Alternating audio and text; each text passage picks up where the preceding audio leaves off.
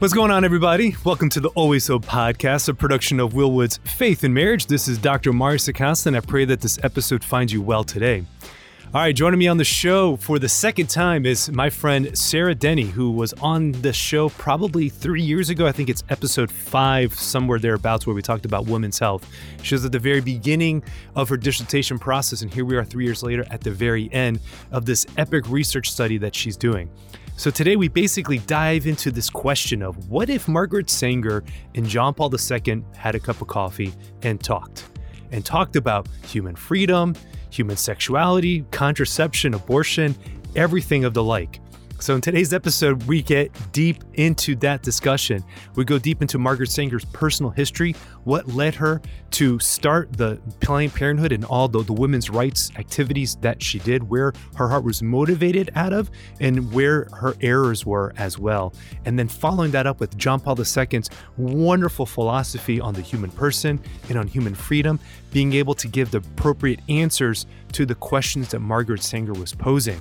This episode I know is long, but we get depth into great depth uh, and wonderful conversation as Sarah just beautifully shares her heart and her journey and just the wealth of information that she has. So I don't want to keep you much longer, dear listeners, but when the show is done, please check us out at Facebook or Instagram at Dr. Mario Sacasa. If you have any questions or comments, please leave them there.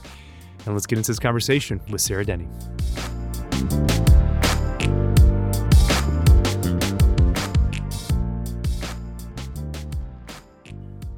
Sarah Denny, welcome back to the Always Hope podcast. How are you doing?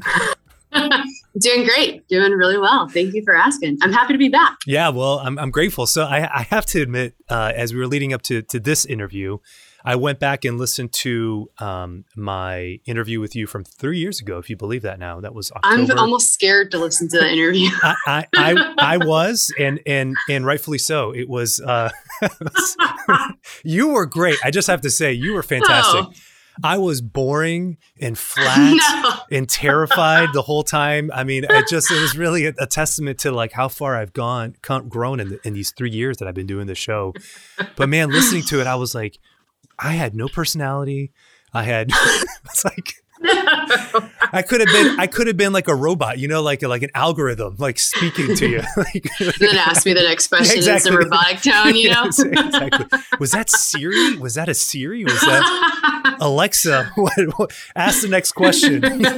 so bad. Oh my gosh. Oh my gosh. No. Uh, you know, the- I though I was thinking about it and I was like, oh man, I'm almost afraid to go listen to it because there's been so much in the last three years since we last recorded that I feel like I've learned. And like you and I have shared before this, like it's just such a humbling experience because as we've said often, the more I learn, the more I feel like, wow, I don't know. I do not know anything. That's yes. exactly right. Yes. Yes. You know? So yeah, I agree, and and and like I said, uh, I actually encourage people to listen to it for sure, just because the information is great. We spent the the episode talking about um, women's health and, and specifically the effect that artificial birth control has on a woman's body. And, and it was mm-hmm. a great mm-hmm. conversation to learn about what those effects are, particularly with adolescent women. Um, because that was part of your dissertation, and that was yes, near the beginning as of you starting your, your your writing, and here we are now, three years later, near the end, which is amazing to think. Congratulations. It does exist. The end does exist. Thank you very much. I'm grateful. Yeah. Mm-hmm. And, and, like you said, I'm sure you can go back to listen to it and probably be like, oh, I shouldn't have said that. Oh, that wasn't said right. Or I know more. Yeah. But you know what? It doesn't matter. And you're right. It doesn't. It's like the artist that, right? Any artist I know or any paintings I've done, mm-hmm. you're the one that looks at it and you see all the things. You're like, oh, I wish I could do that or fix that. But the greatest advice many people have had advice for me in this dissertation process. And I would say one of the better things that makes much more sense now than it did in the beginning is a finished dissertation is better than a perfect dissertation. and I think because one exists and the other does not. That's exactly right. That's exactly right. Yeah. Yep. It done mm-hmm. is better than than than perfect. And that is hundred percent true, whether it's your dissertation or honestly just about most things in life. Like Yes, I agree. mm-hmm. so, yeah. so that's why even like it wasn't perfect at the beginning, but I think the show's gotten better and I hope people I hope I've gotten better as a host, a little bit more engaging. Oh, I'm Thank sure. okay. Mm-hmm. All right. Well, enough of that little ramble or ranting. Let's get into this. So, Sarah, thanks okay. so much again for coming back and just sharing more of what you have learned over the last three years. And like we said then, and, and like we're talking about now, I mean, the topic that you're speaking about is is really, um, it, it I would say cutting edge in many ways. I mean, you're really trying to push mm-hmm. the envelope on discussions that I think need to happen. And so, what, if I understand correctly, of the many things you're doing, but one of the things you're trying to do dissertation is trying to say, okay, how do we listen to what Margaret Sanger is saying about women's health and understanding the cultural context of where her ideas were coming from and where her her proposed solutions to the problems that she was seeing, and then saying, okay, where was that right? Where was that wrong? But then mm-hmm. saying, okay, here's JP two on on the other end of this, what coming in after she dies, and starts to write about um, you know women and and and feminism and giving an answer fuller answer to many of the problems that that she's articulating so what we're going to be doing today is I, I, just i think you've said this best so i'm sorry to rip you off but it's like if i would write a popular book this is for you you said if jp2 and margaret sanger had a cup of coffee what would they be talking about and yes. and i think that's the the attitude that we're trying to um, inculcate here in this episode um, so i think the first place to start really is who's margaret sanger and, and what, that is the question. and and uh, what what role has she played in our understanding of femininity here in 2021? Yeah, great question. So, you know, I think um, what's interesting is since the last time that you and I have recorded three years ago, is her life's work has come into question hmm. in ways that I didn't know were going to happen when I first started this project. So initially, if you were to ask me quite simply, why would you include Margaret Sanger in this conversation? I would say, well, she's the founder of Planned Parenthood, mm-hmm. and Planned Parenthood is the largest provider of sex education in the United States and internationally.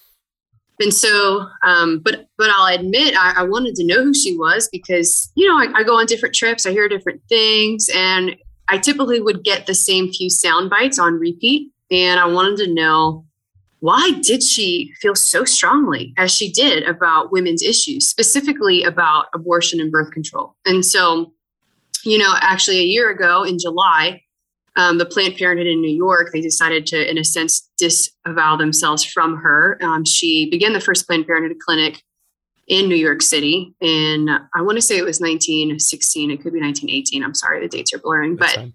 Um, about a century ago. And so to hear them say, you know, we want to put a distance between ourselves and our founder because of the political issues that were arising with, you know, good reason of especially Black Lives Matter and different things. Um, what I found interesting was that they were doing that without necessarily uh, facing sort of the things that the other multiple issues that we could bring up about Planned Parenthood services. Right. Um, but to not get too far away just yet into that, I, I do want to say so. Margaret Sanger, if you ask me who she is, I would say she's not a villain. Uh, you know, some would want to cast her as that. And if you do, think you could do this with any person in history. If you want to put her in a vacuum and box her into one space, we can focus on the fact that she was eugenicist, and she was. I'm not going to deny that. Uh, we could focus on the fact that she did have some racist tendencies, and she did. But I would actually argue, having read from the primary sources some of the things that she wrote, I don't think it is as extreme as maybe some people have claimed it to be, and we can elaborate on that later if you want. Um, but if you really want to go to the heart of the issue, I would say that Margaret Sanger was a woman who desired to help women. And she was living in a particular way in a time that was difficult for women, specifically in the area of motherhood. Mm-hmm. And so she felt very strongly about it on a personal level. She herself was married and had children, and her personal life was uh, colorful to say the least. And we could talk about that if you wanted, but she was also a nurse.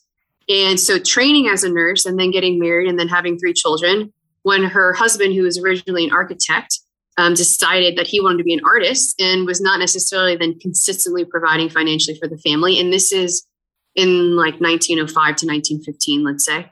Um, she struggled with that and she had to go back to work as a woman because she needed to help provide for the family. And in her work as a nurse, she actually worked on the Lower East Side of New York City. So the population that she was working with was an impoverished population. It was largely Irish immigrants, you know, different immigrants at that time. And if you read the the reality of what they were living, I mean, the men are going to work during the day. The women are keeping the kids at home, sending them to school, making lunches. The husband comes home for lunch. She makes the lunch, keeps the house, whatever husband comes home and then probably she has to go work a night shift just for them to be able to pay for their children. Right. right? And at that time, maternal mortality was a big thing, right? To today, to be quite honest, in global maternal mortality, so a woman who dies because of pregnancy or childbirth, mm-hmm. the United States of America, developed countries, it's one mm-hmm. of the entire statistic, right? But 100 years ago, it wasn't 1%, especially between the years of 1900 to 1930, because we didn't have a lot of the knowledge that we now have. Women did die during childbirth. How high was it um, back then? Do you remember? I can't remember, unfortunately, the statistic, but I can say I read it earlier. It was something, I don't want to put it on air and not be sure. I can't okay. remember where I wrote it, but it was of every 1,000 women, I want to say it was at least like 16, 17. Wow. And then, you know, one in is either one in every 100 children, like they would die. Like it's, mm-hmm. it's a high, it's a high number. I say it, forgive me for not being able to quote it, but I can sure. say that it's so stark of a contrast to today that even though I claim the number, I still think when I talk with people, it's very hard for them to imagine how difficult that was. So either a mother was mourning the loss of her child who died in childbirth, or the woman was mourning the loss of her child who they couldn't give it adequate nutrition. And a lot of children would die within the first one or two years of life. Um, or, and then you go further than that, is then these women or women or are not husband, crazy. Or her husband was mourning the loss of his wife, um, and now exactly. To, to or she's dying, and yeah. then he's trying to find a way to then support his right. children, and probably getting remarried, whatever that might be. Um, but if they didn't die, these women, if they didn't die, there's also the very real struggle of like the women were exhausted, mm-hmm. not because they're lazy or because they're weak, but because the way right so we have the industrial revolution like we have all these opportunities that are sort of growing we're, we're finding out things about health in just enough ways that we can start to prolong right the the lifespan of the individual but what that does i mean if you just do the mathematical then of course it looks different than when we didn't know these things and so many people were dying from these what we would think just very natural things like childbirth and just childhood right. you know um, so she was responding to that and i would say there was a particular situation that she saw where there was a young woman and she calls the woman Sadie Sachs. It's debated about whether or not it was one situation or if she kind of put those stories together for kind of her stump speech, as she would call it. But she and a doctor had been called to this particular house in the Lower East Side to help this woman who was suffering severely because she had that's in New York? induced. Yes, mm-hmm. yes, exactly. It's in New York City um, because she had tried to perform an abortion on herself. Mm. She did lose the baby. Um, and this woman, you can imagine when one does that to oneself, she was almost losing her own life. They were able to save her. And before the doctor left, the doctor looked at her and said, Don't let this happen again.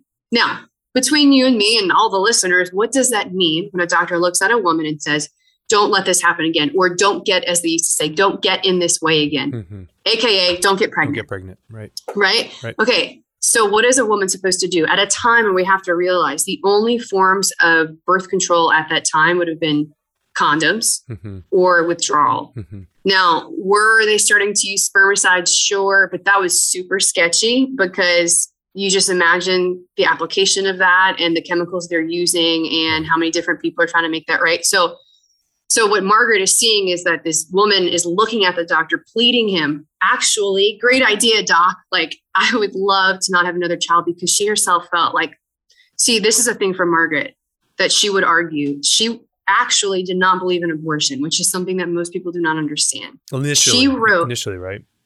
Initially, yeah. she did at times in her. I will say in all my readings, she in time said something about you know in her education like sex education for her at times she would say you, know, you can take a laxative to sort of help your cycle along mm-hmm. um, but even when women would conceive she would say to please come to the margaret Sanger research bureau to please come to social agencies like her first initial response wasn't abortion mm-hmm. i couldn't find that in her work wow. um, she actually said that that abortion was a sign that civilization was failing women and that a woman she said a woman pits to the sake of almost killing herself that? that's unbelievable yes i mean like yes. that's like that's not she called hear, women obviously. martyrs that's not what you hear of course no it's not margaret sanger it's and, not and for right reason listen i know we're I know people might feel uncomfortable even by the fact that we're talking. Oh my gosh, I'm this. making so many people uncomfortable. Yeah, because you can't deny what Planned Parenthood is, and absolutely, and, and you can't deny that she's the founder of it. And so Planned Parenthood absolutely. is the nation's largest abortion provider, yes. provider of contraceptive services to women as well, and and also cultural tone center when it comes to these things. Absolutely. Lobbyists, all this stuff. And so Absolutely. So it's undeniable, like, you know, the evils that that come from from that organization and mm-hmm. to say, mm-hmm. okay, well, she's the founder of it. And so, uh, you know, it's it's staggering for me to hear you say that like I know that she staggering for me that she yeah. wouldn't think of abortion you know initially or um, yeah so she's a nurse a woman there in the 1915s uh, responding seeing a problem okay mm-hmm. and the mm-hmm. problem is uh, that there's a lot of poverty there is a high mortality rate of, of women during uh, childbirth, during ch- well, pregnancy and childbirth. There's a high rate of um, infant death and death in young childhood. Mm-hmm. And so, rec- seeing all of this, she wants to help and she wants to, yes. she's motivated primarily by, by seeing that there's a problem here and we have to try to be able to offer some type of solution to the problem. Yes. Is that right? Yes, absolutely. Mm-hmm. So, again, what, what, what was her proposed solution then to the problem? Well, then to circle back to that story, because I think same, I'm sorry to interrupt you because I think, I think most people yeah. will look at that and say, well, yeah, that, that is a problem. There are problems that are there. We don't want people. We don't. Right. We don't want women dying because of childbirth. We don't want babies dying um, because of um, lack of nutrition. Uh, those aren't things that I think anybody w- would want. And so, exactly, what is her proposed solution then to that? So her proposed solution. So to finish that story from earlier, she mm-hmm. she witnessed this doctor tell this woman, you know, basically what she says, the doctor looked at this woman and said, Tell your husband to sleep on the roof. And all of us can hear that. I mean, as a woman, I want to be like, there's a lot of things I want to say, yeah, right? Yeah, yeah, yeah. Because are you are you kidding me? And think about this as so this is the thing you need just more cultural context. Is legally speaking, there were these things called coverture and consortium, which had to do with the fact that a woman had a legal right to a man's protection if she was married to him. But then it also had to do with that there were specific rights understood within marriage, which included the sexual act. But what it could come out as is that if a woman said no to a man within the sexual act, it could be grounds for divorce. And if he divorces her, she could lose all legal rights to her protection. Wow. And then, as a woman in the early 20th century, what do you do? And if you have children with this man and you lose all rights to your children, what do you do? Right now, this man, for instance, in this story, married to this young woman, it, it's not to say that that was him, but it's to say that women felt in many ways at a loss. So when this doctor leaves, this woman, Sadie, looks at Margaret Sanger and begs her. She says, Margaret, you're a woman. Like, you understand, like, she's begging her, please tell me, what do I do to avoid having more children? Mm. And Margaret was overwhelmed by the fact that she was like, I don't know. I don't know what to tell you. Even as a nurse, which then began this journey. So she basically has this like internal just conviction of like something has to change. We have to start somewhere else. Like this is women are in dire straits and I want to help them. And just so you know, she she did have a background of political activism. Her father was a socialist. Mm-hmm. Cannot downplay that that right. hugely influences her, right, in her intellectual yeah. development. And she's a socialist um, also, isn't she? Yeah. So she was a socialist, and it got to the point for her sort of at the same time as this happening. So she and her husband they would go to the Greenwich Village, like these different circles of people to you know the free love movement or socialism or all these other things. And and she, you can see in her heart she wanted to work for the good for people. So she would even help organize care for the children of those who were going on labor strikes, who were mm-hmm. trying to get wages to be able to provide for their families. And so, you know, but she started to realize all these things were coming to a head for her. And she was saying, but if you get just a few more pennies in your wages, but you still have more children, she just was like, I don't understand how we're supposed to stop the problem. And the problem must be that we need to somehow help women to stop having so many children. So for her, I'll say this is the key to understand from Margaret Sanger because I'm not here to canonize her by any mm, means. Yeah, right. I, I want to give I want to give room for I think people need to a understand that Margaret Sanger was doing the best she could with what she had in a sense of as a nurse seeing a need. Um, but I also think the underpinning of that is to see that women still to this day in the 21st century are asking the very same question having to do with how does my role as a woman my role then as a wife, my role as a mother in all these different ways, and my desire for freedom. How do all of these things connect? And I think, like we've talked about, even there's a space in the church for that conversation because it's not an extreme of have 20 kids or an extreme of children are evil. And it's right. trying to find that balance. So for Margaret, though, her beginning was we need to educate women on the nature of their bodies. So that's a huge point. Besides the legal law that I just shared between men and women within their marriages, there's also something that people, most people have no idea about. I didn't until I started researching this, but a man by the name of Anthony Comstock in the 1870s was the postmaster general, and he was a Puritan. And so, what he desired was that nothing would go through the mail that would be information related to specific things mm-hmm. like pornography, mm-hmm. for instance. And I think we could all agree on a social, you know, logical level that that would be a good thing. Yeah. But for him, what he then he decided to change the law to then include that anything related to any prevention of conception or anything related to abortion should also then be included in that law so that it cannot be spread through the mail. So when that funnels down into real life everyday experience, what does that mean? That means that these women had no access to the biological knowledge about their own bodies because even the biological diagram related to a woman, so including me, my own anatomy, could be used then in some way as contraception. And so it was considered pornographic. And so women were prevented from even having that knowledge. And so doctors were afraid. They were genuinely afraid to give women this information because they could be arrested for it because it was considered illegal which to me is stunning. It, I'm like mic drop. Jeez, it it, it, it, is. Sorry. It is. It, it, and I man, I guess the the challenge is, you know, when we think about today's day and age, it's like any conversation about sex, though. It almost seems like it's pornographic, and and it almost yes, and, that and is there's, a huge there's, struggle. There's truth in this. I mean, this is what's yeah, so hard yeah. about it. Because like even I did an episode here recently with with Jennifer and, and with Damon Cudahy, where we answered questions from listeners of the show to be able to field questions about sexual intimacy in marriage. And so we got, I don't know, 25, 30 questions or something that we tried to tackle. And we answered them, me as a marriage therapist, Jennifer as a moral theologian, and Damon as, a, as, a, mm-hmm. as an OBGYN, to be able to talk about and answer these questions in a way that's with discretion, but with truth. And I think we did a good job with, with the episode. But the reason I felt inclined to do that is because a lot of the questions that were asked aren't questions that you can just Google search. I mean, because the information mm. that you'll get or the images or the videos or stuff that you'll get will in fact be something that is not yes. you know in line with no, the church's teaching. And so I, I, would say that tension that you spoke about still exists to this day of like how mm-hmm. do people, women, men get honest answers that aren't leading one towards doing something that is sinful?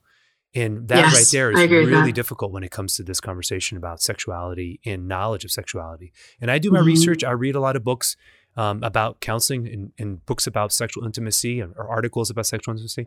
And I can assure you that almost none of them are are are, are communicating sexual, you know, embraces in a way that is, you know, in, in, yeah, in conformity with what the church pur- purports. But then you go to the you read the church stuff and with respect, some of it's so darn lofty that you're like, mm-hmm. where where is this? I mean, like this is a, this this experience that you're speaking about is not at all like within the context of what I'm going through, and and so yes. so this kind of boots on the ground need answer is is is absolutely needed.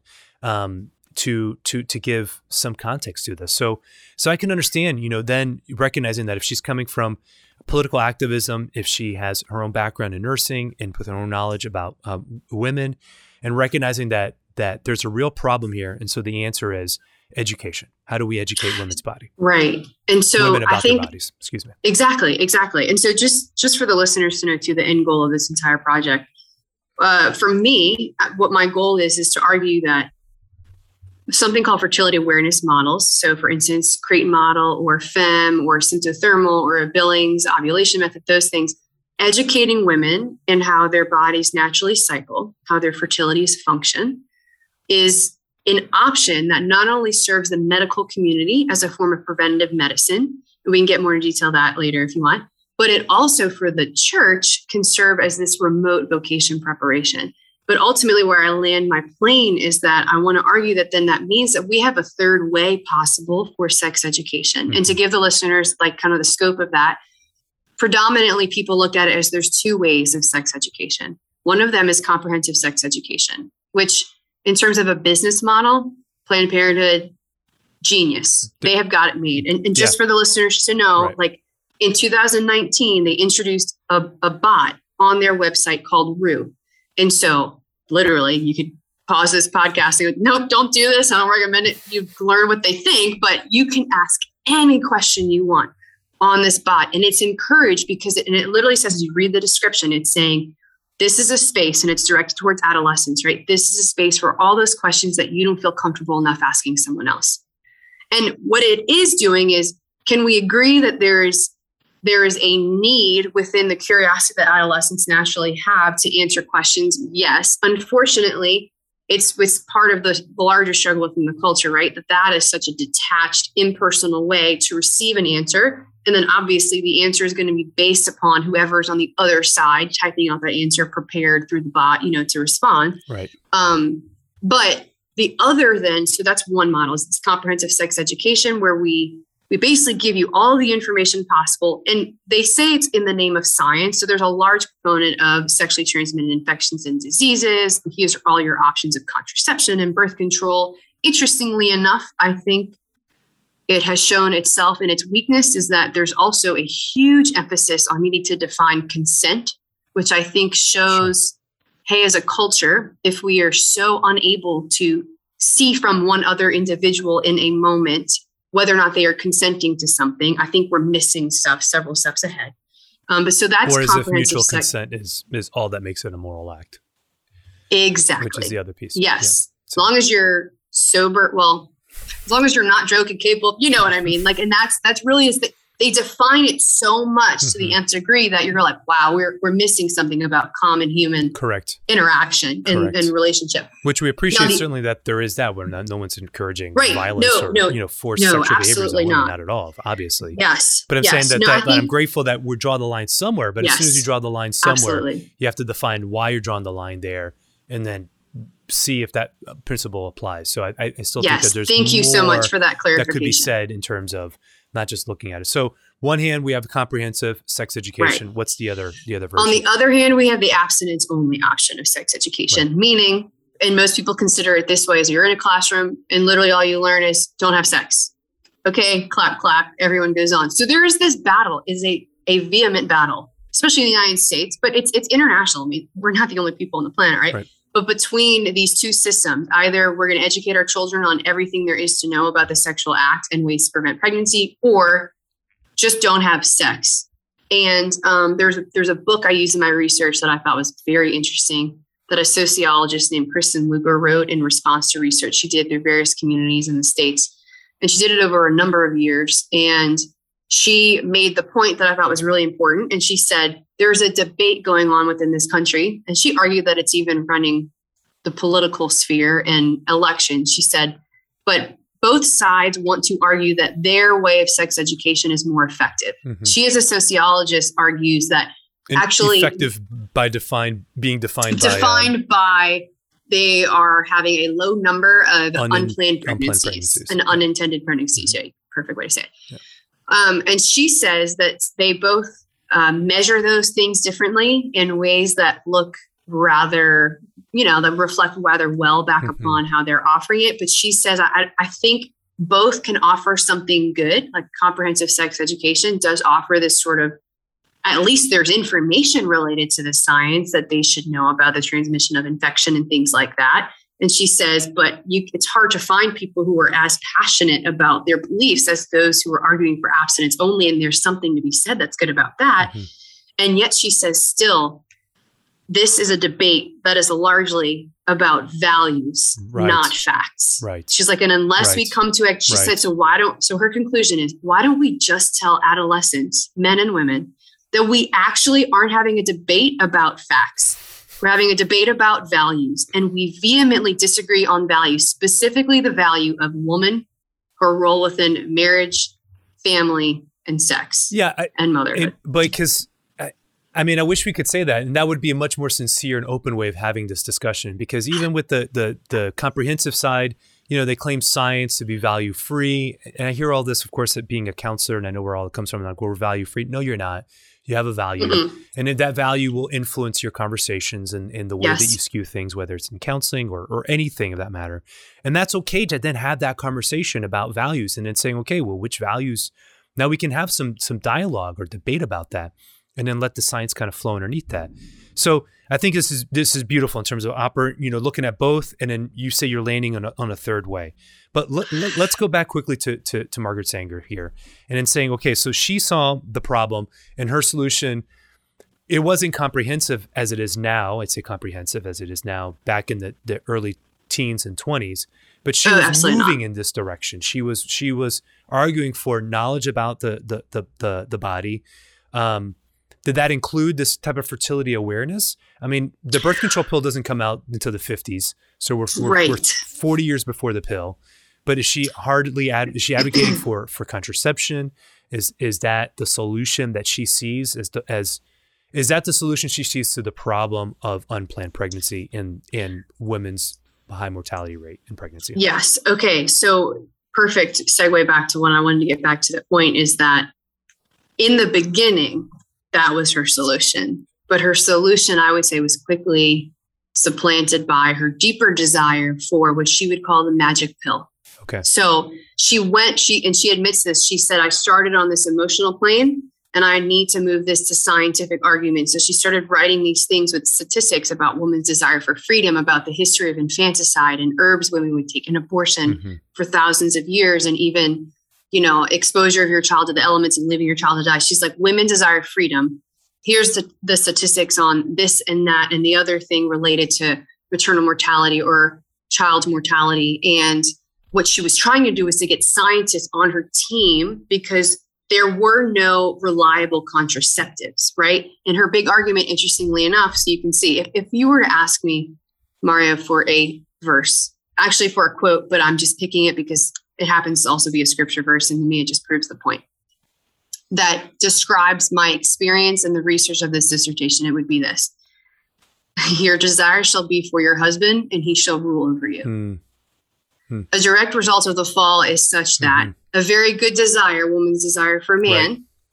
is twisted, and a very good position I shouldn't say position, but opportunity, invitation for mm-hmm. relationship with woman that man also naturally desires that is good is also twisted. Yeah. And it goes from this place of woman desires to receive to then the grasping, and then man desires to give of himself, and his temptation becomes to possess, to dominate, mm-hmm. right? And so for Margaret, her argument was no, the, the ways that we know about, such as condoms and withdrawal, that depends on the man Absolutely not. Mm-hmm. Women need an equal playing field. We can't depend. And if I'm going to get them an to, equal to playing that. field, exactly, yeah. we can't depend on the man. And she she didn't. Well, that, that, I'm sorry to interrupt you, but that would that no, to me then kind of leads to give some answers to why why women why female birth control. You know, like it seems like the yeah the I hate to say, I'm sorry to be crass no, about. Look, the like obvious, the, part, the, the obvious answer, all the time. The you know, it, it's the, the the the hardware is a little bit simpler on the guy's side. Let me just that's what I'm trying to get at. You know, yeah, y'all are fertile all the time. Exactly. Period. So it's it seems like you're creating some type of pill that would that would solve that. And I'm not I'm not a scientist. I'm not a researcher. So I, so I, I don't know if I can say that with with with great confidence. But well, you do know that the few times they've done those those research those like attempts, like men drop out of the studies really fast. That's why I don't let them go anywhere. Yeah. Okay. No, men don't like the side effects. Yeah. well, sorry. It's, it's just it's true. No, but it's so, but, but so even with that though, but what you're saying is that there's a deeper, whether the men, deeper element. the deeper element is that she was really arguing for women to have complete control of their bodies and their fertility. Right. Out, Which of, out, of, out of a fear, not out of a liberation, but you're saying it's out of, we can't trust men to do their job right. And so we need to control ourselves. Is that is that the attitude that I'm well, hearing or no? I wouldn't yes, but I wouldn't throw out the liberation piece. Okay. It's it's okay. because the liberation piece I would actually come back to. That's where freedom. Now, everything we're talking about, I just need the listeners to hear me sure, say sure, sure. there are many things going on around her in the culture right. and in the scientific right. community and in sex education. This isn't the only thing happening, right? But I, my argument is that this is one of the the, the stronger currents. Um, but her desire ultimately became for woman's ultimate freedom. And in her mind, a woman's reproductive freedom would be her ultimate freedom because just think about it from her perspective. Legally, in terms of civil law, a woman owes her body to her husband if she is married to him. And if she says no, mm-hmm. he can divorce her and she loses all rights to his protection. From her perspective, now, and I would argue this is most people, even present day, we can speak praise God, the gift of our faith. Okay, great. I understand the delineation in many ways between the Catholic faith and between other faiths. I know I don't know everything, but from her perspective, it all sort of funnels into one umbrella. And there is religion, and there is Catholicism. There is the effect of Anthony Comstock and those Comstock laws, which mm-hmm. are called obscenity laws, right? That puts that whole piece of potential for motherhood in the pornographic sort of wording. And she's really upset about that for honestly good reasons, right? Mm-hmm. Um, so she is seeing this also religious undertone that in her mind, in one way, she's like coming strong because she gets more and more upset about this. She believes that morality, these are her words, but she just thinks it's a bunch of old men mm. who just have medieval understandings of women and their bodies. And all they're there to do is to put women under their thumb, but also and here's the thing, Mario, and I can say in conversations I've had sometimes with different people. But isn't that the argument? Not, I'm sorry to interrupt you, but isn't that the argument still even today, like 100 years later? It's, it's, That's what I was actually about to say. Yes. Go ahead. Go ahead. I'm sorry. yeah. No, no, no, no, no. I know all the light bulbs are going off, right? Yes, it, that is the argument still today. But interesting enough, even within the church, Mario, I think there is a lack of education sometimes that people can use. So, like even Thomas Aquinas, different writings that he had, you can take the marital debt mm-hmm. out of context and people still, I've heard them argue as if there's this understanding of marital debt in the same way that a woman's submission, which is not right. what I would argue the church or John Paul II actually teaches. There's a mutual submission, but it's not this thing that, oh, yeah, woman just owes her body to her husband as long as she is married to him. Because what John Paul II, this is the key, and we can get to this later, but the key for him is that philosophically, metaphysically, man and woman are equal. Biologically, man and woman, when he says inequality, he doesn't mean less than, but he means different. Mm-hmm, mm-hmm. And if you want to honor a woman's freedom, you must honor her in her subjectivity, her personhood, which includes her biological difference. Now I'm jumping ahead. Yeah, yeah, I don't want to yeah, go too far. Jumping, jumping but, ahead. But but Margaret Sanger, that's what she's like looking at the civil law, and she's saying you're demanding that a woman submit to a husband no matter how she feels, no matter if she knows she's overwhelmed and can't have more children. And you, church, are also telling her you must submit to your husband no matter how you feel because it's God is calling you to do this and this is your role as a woman. Right. And she was angry to say the least. Well, I mean, for right reason. We we know obviously mm-hmm. that that that is um that that's wrong. I mean, there's just no other way of saying it. That of course that yeah. type of belief system, and and I hear that even now, of course, is is is just wrong. It's not. It's not. It's not. Uh, a, a common union anymore when you're speaking right. about that type of submissiveness at that level.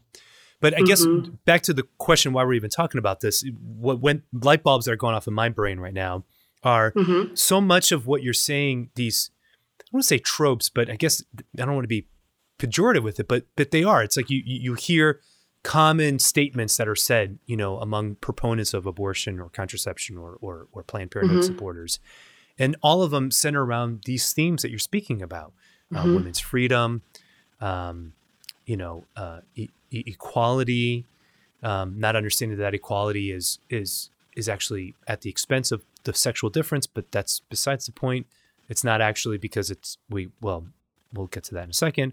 Yeah. But but a lot of these things you're, you're speaking about, like not being under submission, it, uh, this is why we have to, whether we want to villainize Margaret Sanger or not, or, or want to um, uh, you know, we have to understand her the effect of those thoughts on our culture in 2021.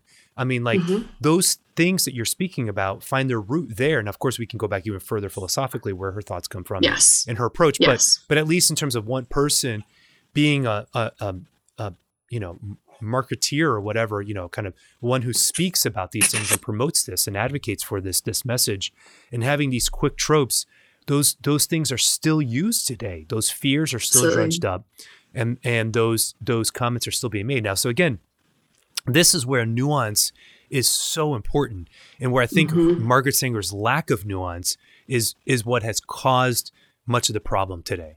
In that we're looking at saying, okay, there is a real problem here, but but we anytime it, it's staggering to me any anytime we, we find a simple solution to a problem we always create a whole host of other problems because we fail to take mm-hmm. the full thing in, in, into context and so saying that uh, certainly women needing to know about their bodies absolutely there being community and real mutual respect uh, among men and women for sure but that that doesn't mean that we should be promoting, as Catholics, we would say we shouldn't be promoting contraception. We talked about obviously all the ill effects that that has on women in, in our last interview that you and I did. Mm-hmm. Um, and so, the other way, what are other ways of being able to do that? Um, and I think that's the key right now in what you're asking. And just to let the listeners know, isn't in the context of history, though, has she was this part of the conversation, the 1980s and the 1920s, no, fertility awareness in the way that we know it now did not exist. Did not exist. Right. And so the, the Catholic Church did publish in December 31st, 1930, Casti Connubii, where it, it, con, you know, again, it confirmed the teaching that we do not believe in contraception. Shortly thereafter, um, pre, right before that, the Lambeth Conference happened, where the Anglican bishops that was the first time that the Christian, some Christian denomination, it was that particular one that said, in particular specific situations, then perhaps it can be used if couples feel that they morally must, right? And that's when the floodgates sort of opened. But shortly thereafter, in 1932, um, a, a doctor in Chicago actually published the findings of two separate physicians, one from Austria, one from Japan, who separately had found and confirmed the same things. Now, granted, fertility they found things from 3000 BC in Egypt related to fertility and infertility, but actually knowing the science of it, there's a finding in 1500s, then one finding over here in the 1600s, like a slow development, and then starting to put it together in this time period of the late 1920s. These two doctors separately confirm, okay, a menstrual event, so a, a bleeding event, a period that a woman has, confirms that about 12 to 16 days prior to that, she ovulated, meaning she released an oocyte from one of her ovaries, right? Her gamete. Um, and this cycle is a part of a woman's health. It's a part of her fertility. It's part of her natural functioning. The thing that they were attempting to do, and this is what people know as the rhythm method, mm-hmm. right? What they were attempting to do is say, hey, science can work for us in such a way that we can know with some sort of accuracy when a woman ovulates. Two important points to know. Number one, the fertility awareness we're talking about today is not the same thing as the rhythm method, mm-hmm. but that doesn't mean that we should so quickly with disdain speak about the rhythm method because in many ways the rhythm the rhythm method was revolutionary. And what I mean by that is my second point. So Margaret Sanger is going along trying to find the ideal contraception and for her her whole argument shifted from education to I want this magic pill. I want women to have this thing that's easy, that no matter how poor they are, forget even needing to teach them honestly. She's just like, give them the pill. Hmm. Interestingly enough, she thought it would come from Russia because she believed Russia, as an atheistic state, would be the one to find it because they were unhindered by any form of religion. And from her perception and experience, she thought, you know, religion, she considered the Roman Catholic Church to be the greatest enemy because they were very good at writing letters and getting their politicians to vote against these laws changing. Um, and we'll, we get more into that later if we want. But when you look at the history and you hear when the rhythm method comes out, that was the first time. So remember that this doctor was a Catholic physician who was writing that there was now a way that science could be used to help couples space their children that did not go against church teaching because it wasn't contraception. So hear me when I say, listeners, there's a big umbrella called birth control.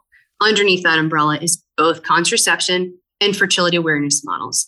Contraception is done in such a way that you somehow manipulate chemically or with some sort of device or condom or things like that. You were intentionally doing it and so that you prevent the meeting of the sperm and the egg, right? Whereas the fertility awareness models is in recognition of a woman's body and her cycle, her fertility as it naturally functions, the rhythm of her, like her body's language, a couple decides through their freedom and their free will to choose oh, if a woman at this time is infertile, we would not have a child if we engage in the sexual act. And if she's fertile, we would have a child. So there's this piece of responsibility. And that's developed, and especially this past century, especially the work of John Paul II. But for Margaret Sanger, just to, to have you hear what I'm saying is this is when birth control becomes more than just contraception. Hmm. This is when birth control, from her perspective, she's like, oh my gosh, the church is starting to agree with me in the sense that perhaps they now think that it's not that sex is just for reproduction. Right.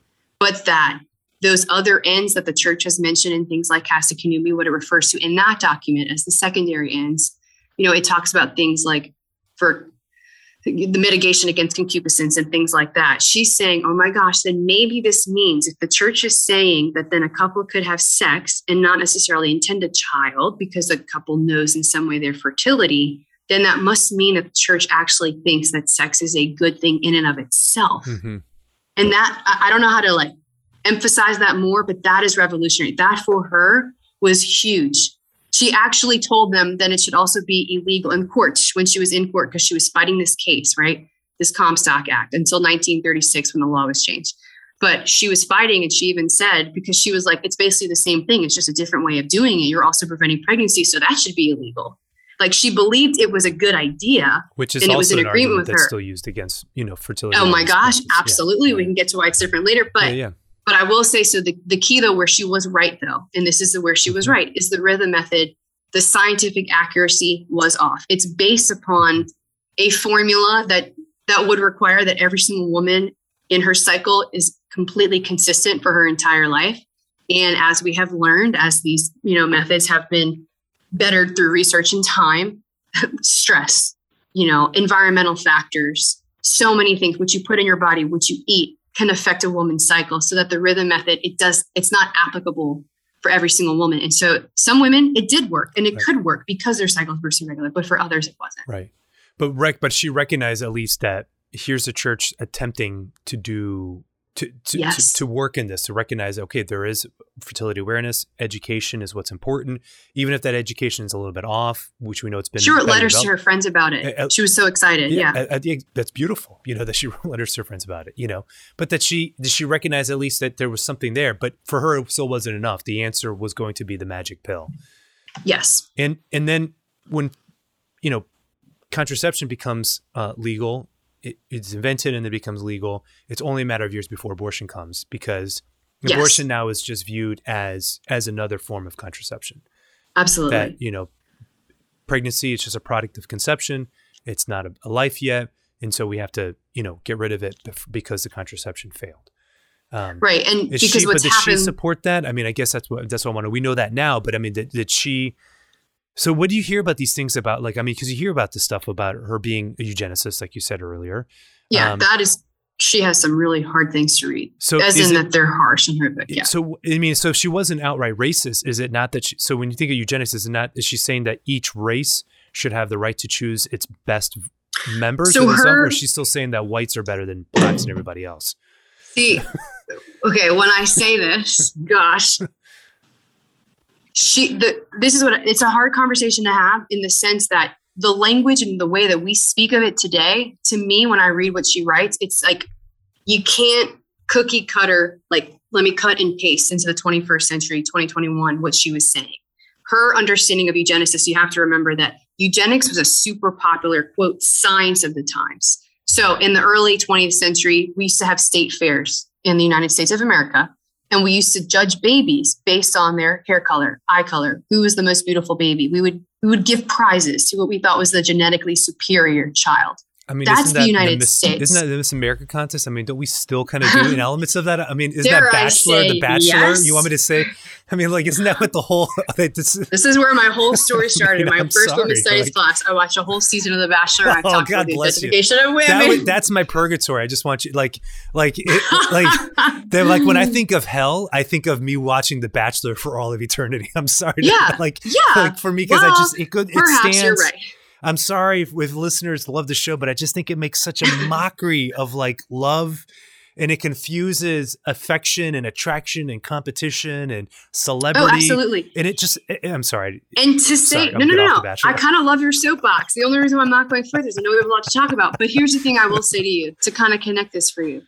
So don't let me forget to come back to the eugenics piece, but I do want to say piece what you're just saying is Margaret Sanger started out as a socialist. Yes she got so tired of these like isms, socialism, this other thing, that other thing, communism, that she just wanted to help women. She sees women, I want to help them no matter where they are. Okay. So we have women in Japan that are writing her letters. She's traveling out to Japan. We have women all across different areas of Europe. We have men and women asking her questions actually. And she wants, she wants to help them. Um, it's just so sad. I'm sorry. I'm sorry. It's I just, know. I know. What's so I sad know. about it is that like here's the opportunity for the church to provide good answers. This is my point. You know, sorry. and so when the church yes. is silent about these things and has yes. been silent and is late to the party, people are going to search, Roo, for answers, whatever the bot is mm-hmm. that Planned Parenthood has now, or Margaret Sanger yes. for answers, and they're going to. The only reason why adolescent men and women in the Catholic Church are asking questions from Roo is because they don't know who else to go and ask questions yeah. to. That's, that's, just the reality. Unfortunately, that's it. Like I don't think that they're giving the right answers, but I will say at least you want to have the conversation Correct. and you're trying to find a means to do it. Correct. And so that again, there's always hope. That's the whole point of this podcast, yeah, you gotta right? Think, is that we still have opportunity. So let's not let's not go there yet. But but I do want to say so with the eugenics, eugenics piece before this this one piece that I want to say is what I what I feel very strongly about in my research is that Margaret Sanger, she started out as a socialist. She moves toward this individualism. Her argument, if you want bullet points, listeners, this is this is it. Her ultimate end goal was freedom freedom for her would come through science. Science was the integral piece. That was the key. That was birth control. The pill specifically became for her what she called the pivot of civilization. Because for her,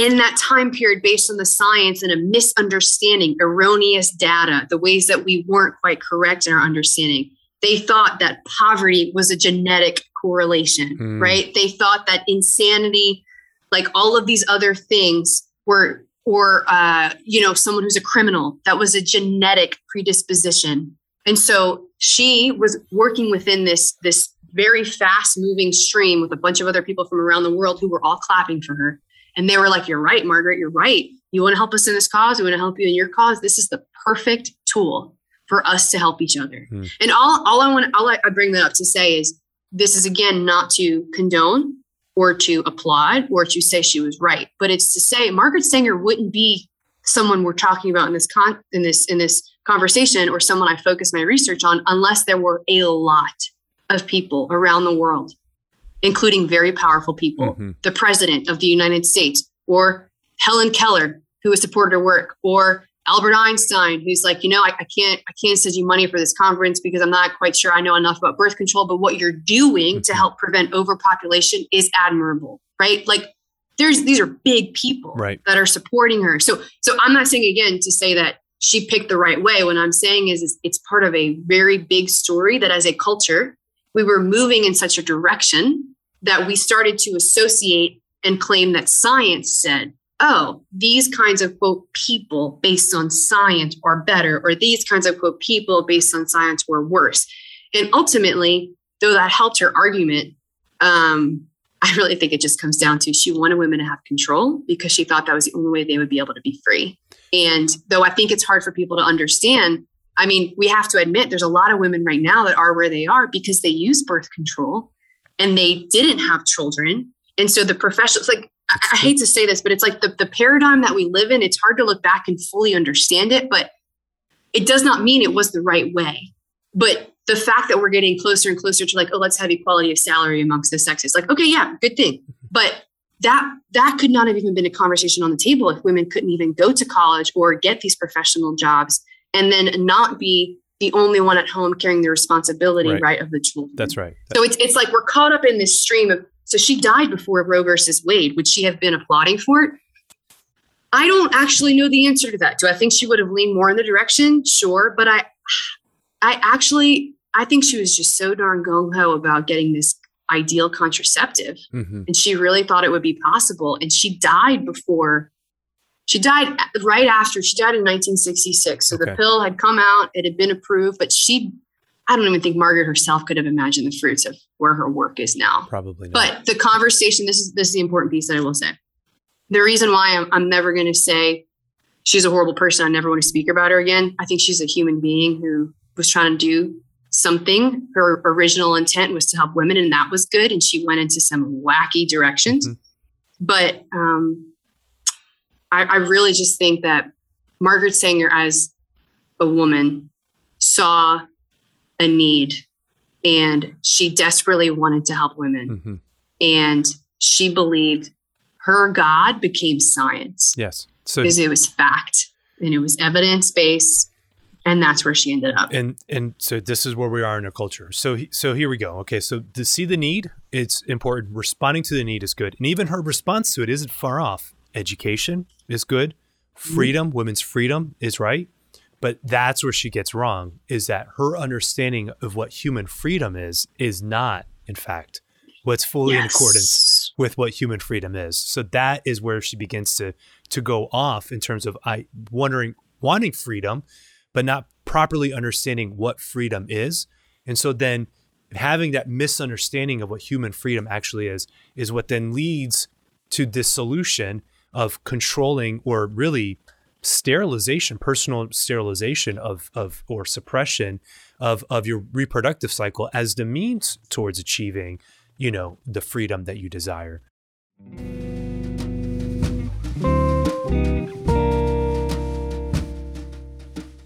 Hey, everybody, this is Dr. Mario Sacasa. I'm taking a quick break from my conversation with Sarah Denny to encourage you to check us out at faithinmarriage.org. 2022 is coming up around the corner. We have a full list of marriage retreats available for you there. So if you want to come, you and your spouse want to take a weekend getaway to be able to break free from the noise and the chaos of daily life and just need a moment to reconnect with God and reconnect with each other, well, we have wonderful marriage retreats available for you. So please check us out on faithinmarriage.org.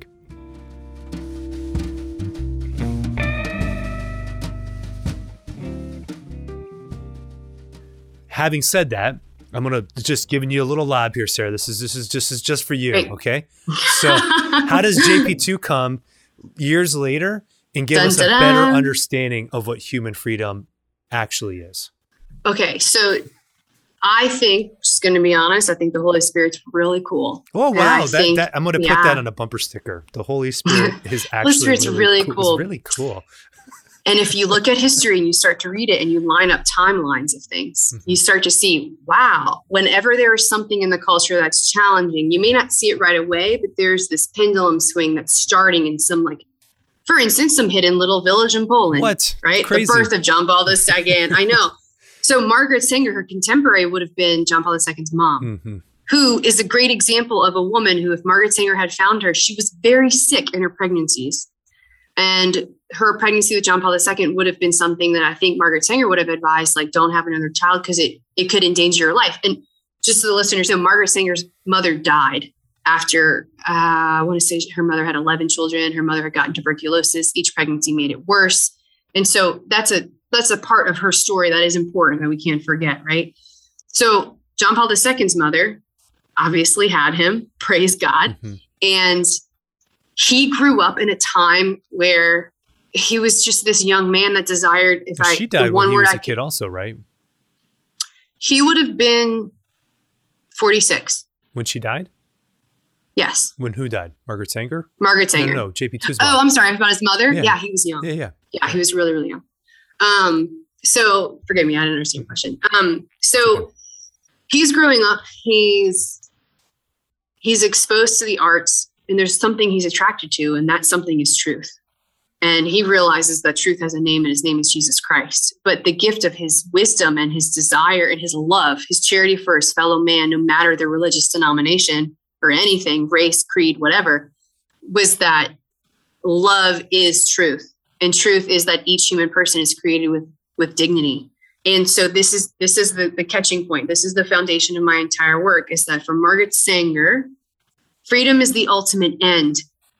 That is the end goal because then if a woman is free, then anything she does will lead to her happiness. That's Margaret Sanger's argument. And it, it ended up becoming, and I would argue in a way that just sort of danced into this ridiculous sort of utopia mm-hmm. world that doesn't exist well, as, of sex and pleasure and yada yada. As a communist, she would want that. She would argue for some type of utopia. Well, and so this is the interesting thing. Yeah, is I did want to say, I'm glad you said that, is that I think when she she teetered into this individualism, sort of going against like her social socialistic roots or like communistic roots and things like that. But I'm like, what ends up happening is if you think about the if you think about how many women take the birth control pill, if you want to talk about the grand collective, hmm. think about chemically what we're doing. We go from every single woman is unique in her cycle mm-hmm. to let me chemically manipulate to you all look the same. And if you look at it on a graph, this is just a graph. If you look at the healthy cycling of a woman's hormones, there's it it's like this i think it's beautiful. I mean it's me but this this beautiful like ebb and flow. It's an up and down and that is healthy. If you look at a woman on the oral contraceptive pill you want to know what happens to that ebb and flow? Flatlined. Wow. literally flatlined. So then i would say that's where it's like her roots they come out screaming whether or not she realized that or sees that but i was very convicted of that as i finished up my research is that Margaret Sanger ends up in her desire for women to have the freedom as individual women and this equality. And so then for her, it was the ultimate happiness. She actually is the very one who gives them a quote band aid that makes every single woman the same. Mm. And that eliminates the potential for creativity. And that word's really important. So, so lead into John Paul II. Crazy, Sarah. This is crazy. I know. Stop I'm it. dropping You're a lot so of bombs. Good. I know. It's like I'm keeping up. I promise I am. I mean, it's just you're you're blowing my mind. It's oh it's, my gosh, but it's well, so beautiful. But it's so good because it just seems, you know, they say they, you know, everybody talks about the, you know, the the the road to hell is paved with good intentions. I mean, it's yes. just it, you just see it that it's like it, it, the opposite ends up happening, which is the, the irony. Yes. That's what you're saying is that in the quest for freedom, it ends up being in it ends up being that it, it negates that you know the quest for for for uh, individual you know women to be able to choose it, what ends up happening is that in her biology they all become the same. The and same. that's the that's the that's the place that's really um concerning. So go. So go. okay. So i want to i want to circle us back to that quote i said to me is the theme of this work. But remember this podcast is called always hope. So here's the hope connected to the reality. We must always live our reality. That's where freedom lies. But in Genesis 3, again, it does say, Your desire shall be for your husband, and he shall rule over you. So, this is why my image the whole time I've been writing has been of Margaret Sanger and John Paul II drinking coffee. What I mean is, is that I was sitting there reading, and all I wanted to do reading Margaret Sanger was say, But this is why you're wrong, but this is why you're wrong, but this is where you go off. And I really felt not because I'm holy or special or anything, it's just the image in my mind was, John Paul II was annoying me because he wasn't saying anything. I was like, what are you doing? You got to say something because mm-hmm. I don't know what to say. You know a lot more than I do. And how am I supposed to tell her that she's wrong? Mm-hmm. And I feel like it was just a very clear lesson in true dialogue requires, forgive my being so frank, that you shut up and listen. Wow. Y'all, we have to listen because if you were listening to me, preparing for how you were going to tell me that I'm wrong and you're going to put me back in my place or you're going to like take my argument and prove all my points in some like really heady way, you have failed in the first call, which is your vocation to love. I don't have to be Margaret Sanger's best friend. But what John Paul II had the capacity to do, and this is the thing, is that they didn't have the opportunity. Their timelines didn't match up in there that way. But what I see is that his entire life's work is a response to Margaret Sanger's life work, mm. not because he agrees with every point, but I just feel that he could sit at the table with her, even when she was spewing some venom, mm. some real like harsh points and attacking. And he could look at her and say, Margaret, there's certain things he would say, Margaret, you're right. He would say, Margaret, women do have to carry the burden of responsibility when it comes to pregnancy and motherhood. Margaret, you're right. Women should, with their husbands, have to consider the size of their family. That is an important thing. Margaret, you're right that women have suffered at the hands of men and that perhaps at different times, like men have taken advantage of women men have skewed their call to use their strength in a way that serves that their call is to give self gift in such a way that it invites woman to submit herself to him. And he would say margaret I, I in fact i understand and see why as a woman you would want to take that pain and that anger which is just in some experiences and let it fester into bitterness where then you say i don't need you. I will do this by myself because I can't trust you to be responsible for me. And that is where John Paul II would throw the bridge. He would say, Margaret, I hear you. I understand you. And I do think this is a problem. I do think that women need a space, even within the church, to talk about the fact that their lives are good. Their femininity is good. And yes, it involves motherhood. But if they are boxed into motherhood in such a way that I act as if they don't have any creative gifts for the world at large, as if their lay vocation is only that one thing, then I am denying the power of God or the gift that He has instilled in woman.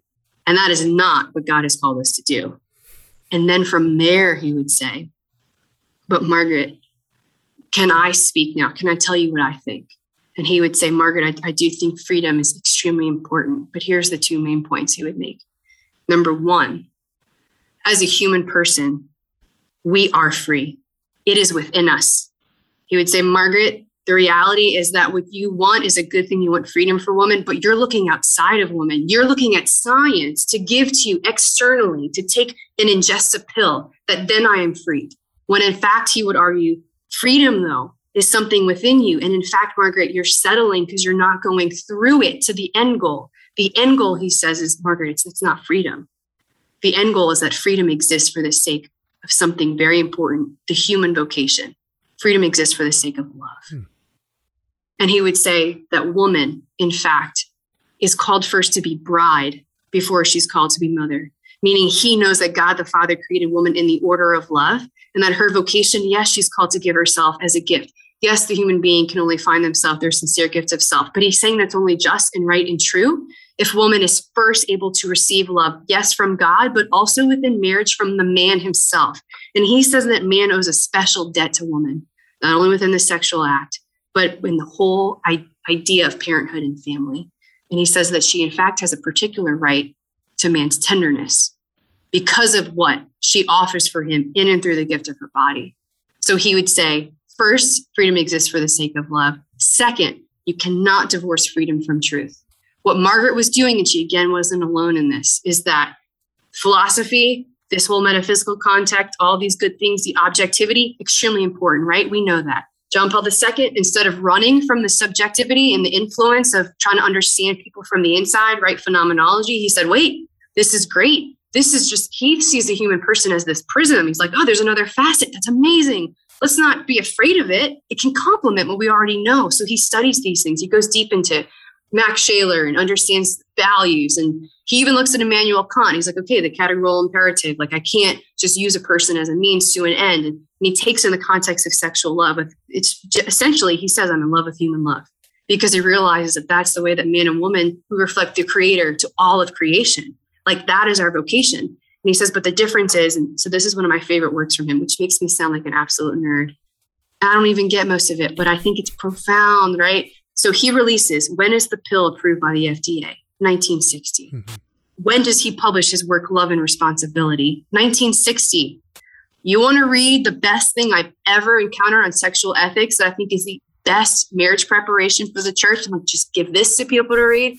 It's the final chapter of Love and mm-hmm. Responsibility, which is called Sexology and Ethics. Mm-hmm. And I'm telling you, audience, not that I recommend you go read all Margaret Sanger stuff. I did that for you, but if you take her book, Happiness in Marriage, which she wrote to married couples, and you take his book, Love and Responsibility, and look at that last chapter, Sexology and Ethics, you know what you're going to see? 80% of it at least, they say the exact same thing. And what do they say there?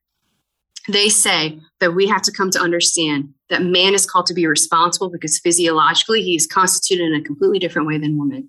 So his arousal, his experience of the sexual act, all these things different, not in a way that says that man's a problem, but in a way that invites me. And the constant thing, both of them say, man, you must be responsible. And if you can't constantly expect from woman to respond to you, who is physiologically constituted in a very different way, and you expect her to respond to you without any awareness or appreciation for, I don't know, she's different.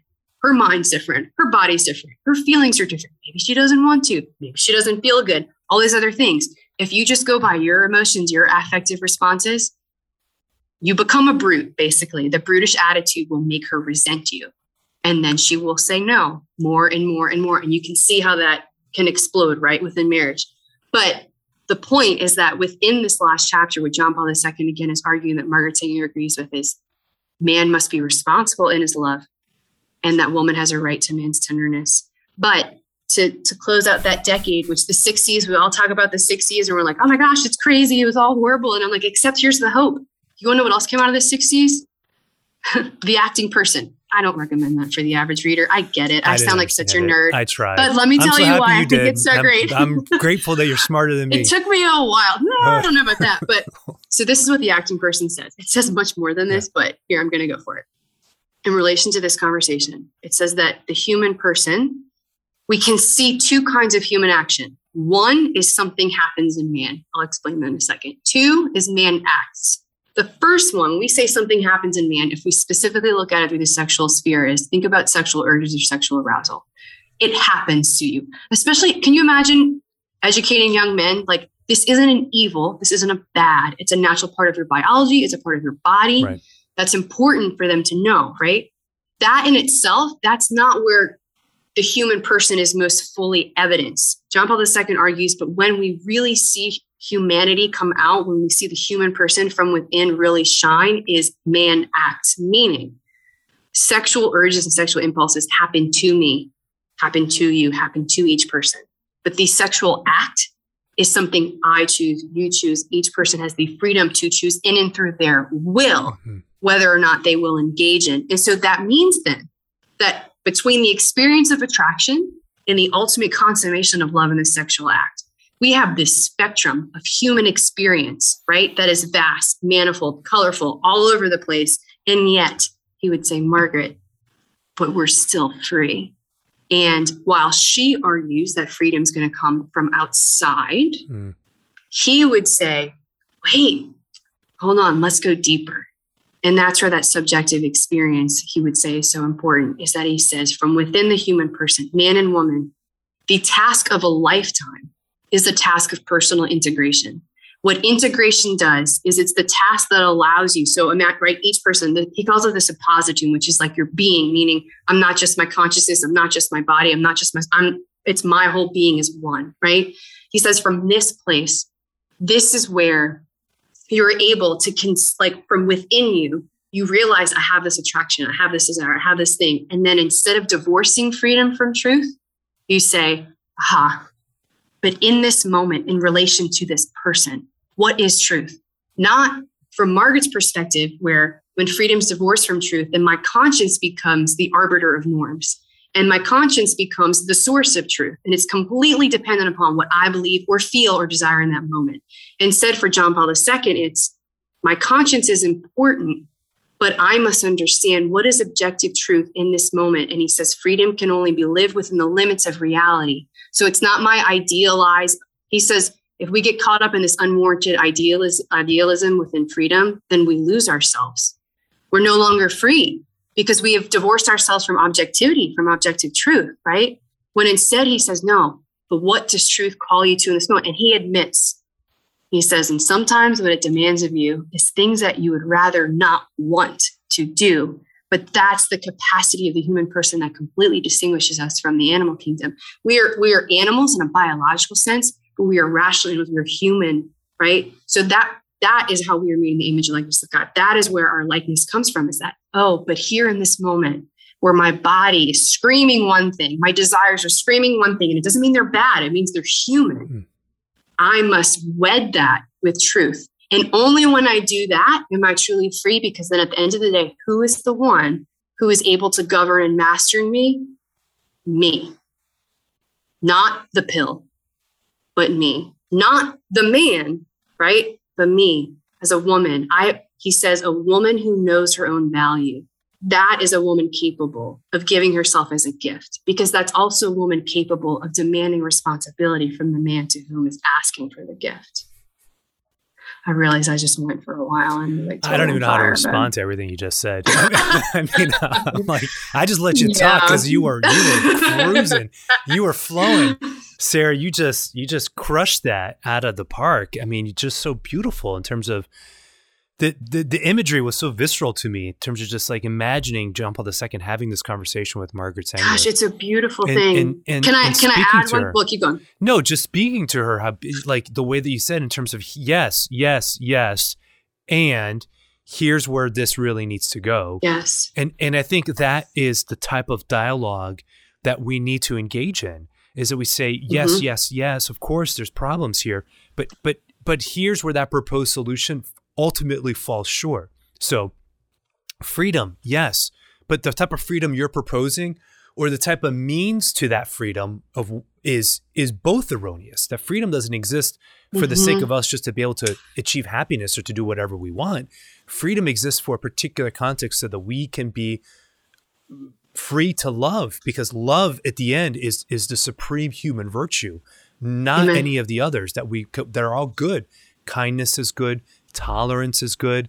Uh, these are all good virtues to acquire in life, but they all must be freedom is good, but they're all at the service of something more. And at the supreme mm-hmm. virtue is is is love, because God, of course, is love, and we are made in His image and likeness. And desire and holiness is contingent on our capacity to receive and to then give love in all contexts, mm-hmm. not just in the sexual sphere, as we've been talking about exactly. so, so, so freely here. But you were going to yeah. say something else. Well, I was just gonna say, who I got real fired up. You got fired up, girl. I was like, the ones- just, just keep going. just keep going, Sarah. oh my gosh. Oh my gosh. Thank you for letting me talk. I'm so excited right now. But so here's here's the thing. I, I if you could ask me, well, what are you most excited about in your research in your project? So you know, like apparently you're supposed to propose something that's like original. Sure. And every time I think I'm sure. original Mario, I'm like, oh man, someone already said that. That's, but hey. this is my Quote this is my right? quote. Ecclesiastes, unique. nothing new under the sun. yeah. Praise fine. God. Here we are. Thanks for more humility. but um, no, so so this is what got me super fired up. And this is this is from my work with women in the last 15 years, even since I was in high school, all the conversations I've had, whether I'm in, you know, I'm helping women in crisis pregnancies, I'm counseling them, whether I'm teaching women about their cycles, where I'm I'm teaching in the high school classroom or presenting on a college campus, you know, on a mission trip, whatever. It comes down to this. Literally, every conversation I've had, it's going to come down to this issue. So, the reason why I'm talking so much about love and responsibility and why I kind of am obsessed with it is that John Paul II takes it a next step. So, Margaret Sanger thinks there needs to be an education in sex. John Paul II thinks there needs to be an education in sex. And he says that very clearly. He says that adolescent men and women should not think that their sexuality or their sexual organs are some mysterious part of them that they cannot understand or even like broach or or figure out in some way. He said this makes them be afraid of it. This is what can lead actually to compulsions. This is what can lead them to think that there's an impurity. Instead, he's like they need a frank, appropriately timed, but a biological education mm-hmm. on the nature of their bodies. So I, I hold that piece, which is important, which I think some people don't even realize is so necessary, or they might be too afraid to go there because of the things we've talked about. But then you hold that intention with his next step is because his sex education from a human level. This is just for him, this is reason. It's not even just a Catholic vision. It's it's because we have accessibility to reason as human beings, but it's an education of love.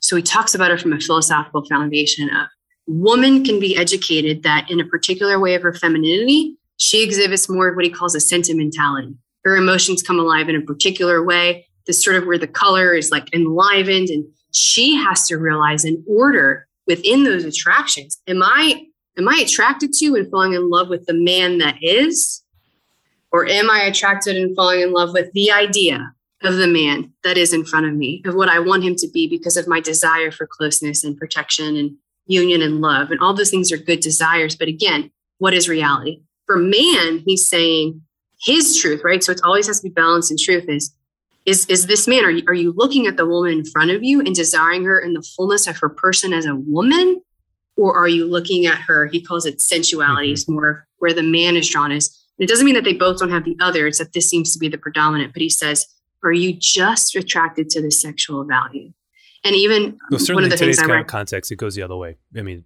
women are using men as much as men are using women. Like uh, that. Oh, absolutely, absolutely. In today's context, no, no, no, but the, I know, but distinguishing I know when, he, factor. when he's writing it, of course, we're going back when. I know, we, I know what you're saying. Yeah, yeah, no, but I would, but I would say back up saying the distinguishing factor. I'm saying more so. Think of it as women are more. It's the emotional draw right, of right, the right, value of the person and the emotions. For the man, it's more the physical draw, the values of the person and what that gives me. And yes, for men, that's also an emotional. For women, that's also a physical. Yeah, yeah, yeah, but I, so yeah, I'm focusing more on the serious and the emotions and the physical. And so for him, he's telling men though, like you need to then your education of love involves you need to sublimate the the attraction physically of the value of the woman and say that sexual value. Are you in love with the sexual value, the physical property of that woman, or are you in love with the woman? In as much as the woman has to say, Am I in love with the feeling I get from the man or the protection or the emotion, mm-hmm. or am I in love with the man? Mm-hmm. That's what I mean. Right. Got so it. so then in that space, yeah, thank you for bringing that clarification but in that space, then awesome. here's my moment of here's my moment where I'm like, oh my oh, gosh. Oh gosh, here we go. Okay. You ready? No, ready? I'm not ready, Sarah. I'm not ready. oh, let me breathe for a second. Holy cow.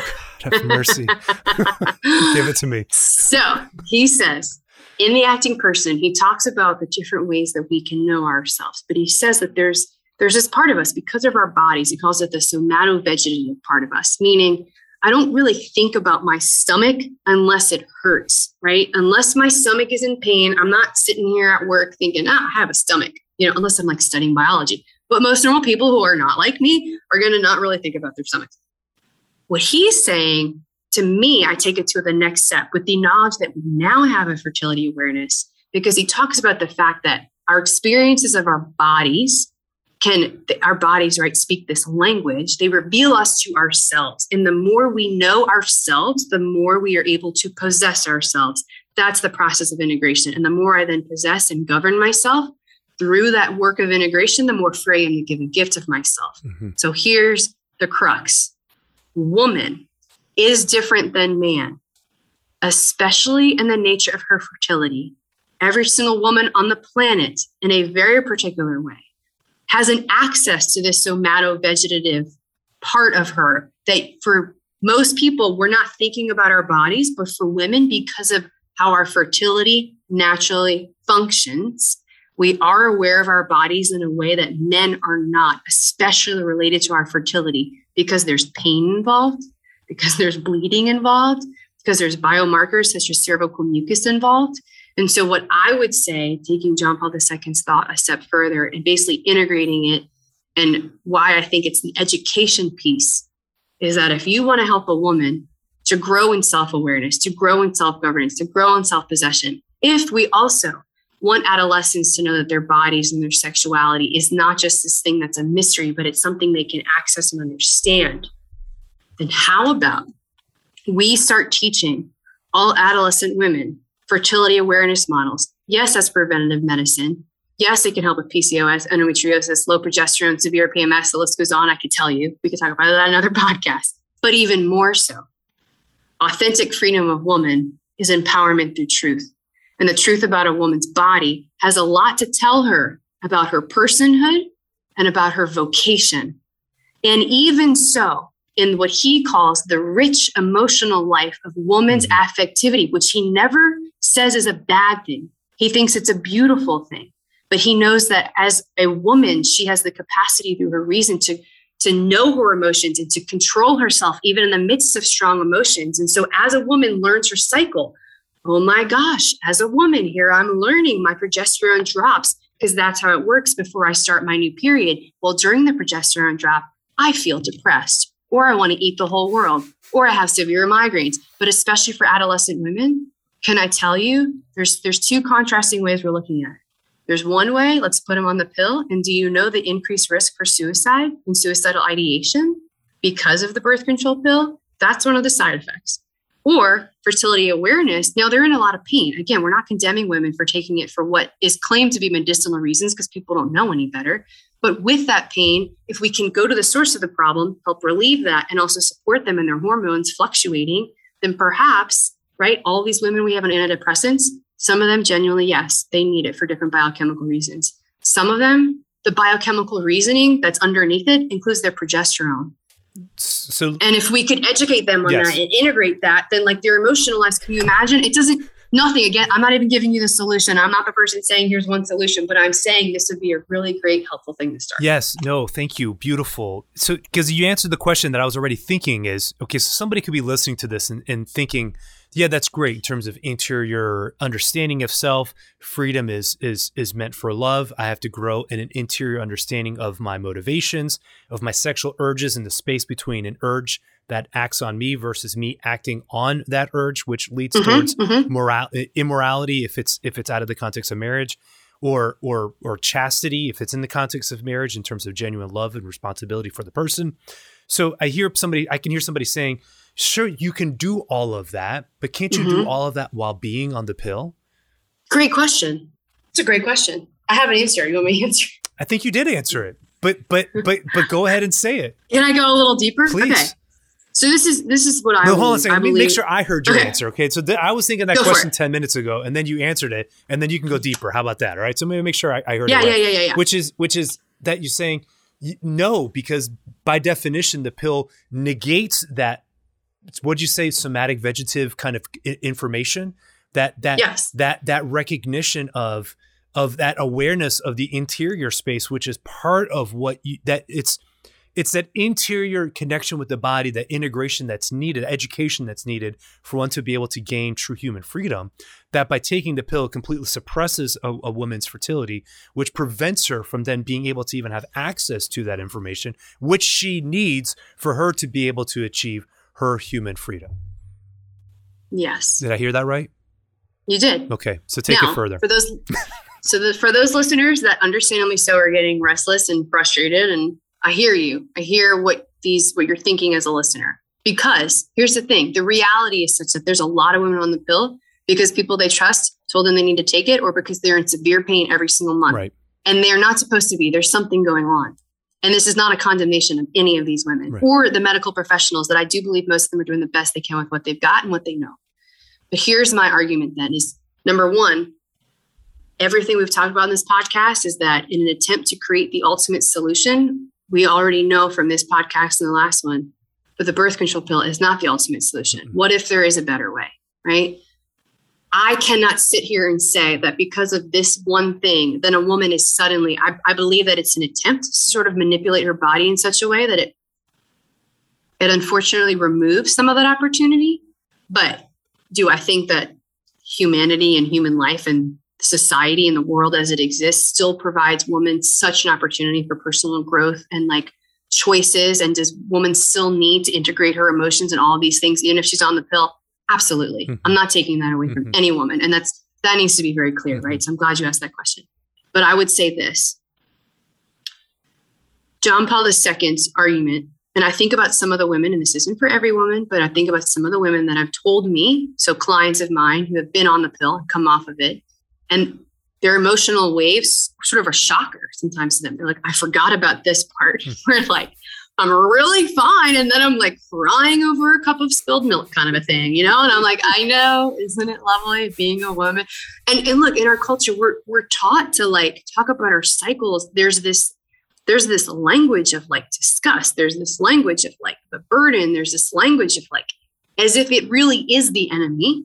And that's where fertility awareness, I think, is this invitation piece. And and that step further that I wanted to take is this: is that John Paul II, he's so I've I've never been more convicted of his love for woman Hmm. than I am through this work because I think he's really actually, in many ways, he wants to defend woman from man, in the sense that because he knows our experiences on this side of the fall and on this side of heaven and the propensity he says to man that you have to introduce into your desire for possessing.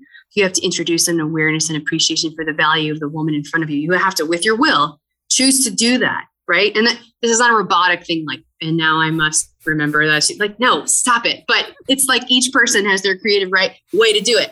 I call it man and woman's personalist project meaning what he's saying about freedom is that like my call and vocation as a woman mario praise god there's certain truths that i believe in strongly but the lovely thing is that gets me so fired up in this work is that the way that i respond to my call as a woman my vocation as a woman and my desire for being a wife and being a mother and even now spiritually already living that out Mhm. is such that as sarah denny i am free to respond to that and even in the next 10 seconds i get to respond to that in whatever way i desire. Like in relation to truth i am free meaning i get to be creative. With my students how i teach one truth i get to be creative. When i go home i get to be creative. In conversation with a friend i get to be creative. So how i live out my femininity the church does not want to box me in. John paul ii does not want to box me in. Women are not meant to be boxed in. Motherhood is not supposed to be this thing that is one way so all these stupid, sorry, but stupid Catholic wars about breastfeeding or not breastfeeding or homeschooling or not homeschooling, or are you making your kids clothes or not making your kids clothes? Or did you deliver naturally or vaginally or did you have a C-section? I'm like, oh my gosh, calm down. You're an amazing human being. Keep choosing love, but in this place of intimacy, in this place where sex is involved, what John Paul II is saying is this, and this is where I'm like, oh, it's so beautiful. I would say he's looking at man and he's looking at woman and he's saying, hey, I know the temptation. I know why you would want to use something like contraception. Totally understand. I know the burdens that you're carrying. I know the responsibility you desire for your other children.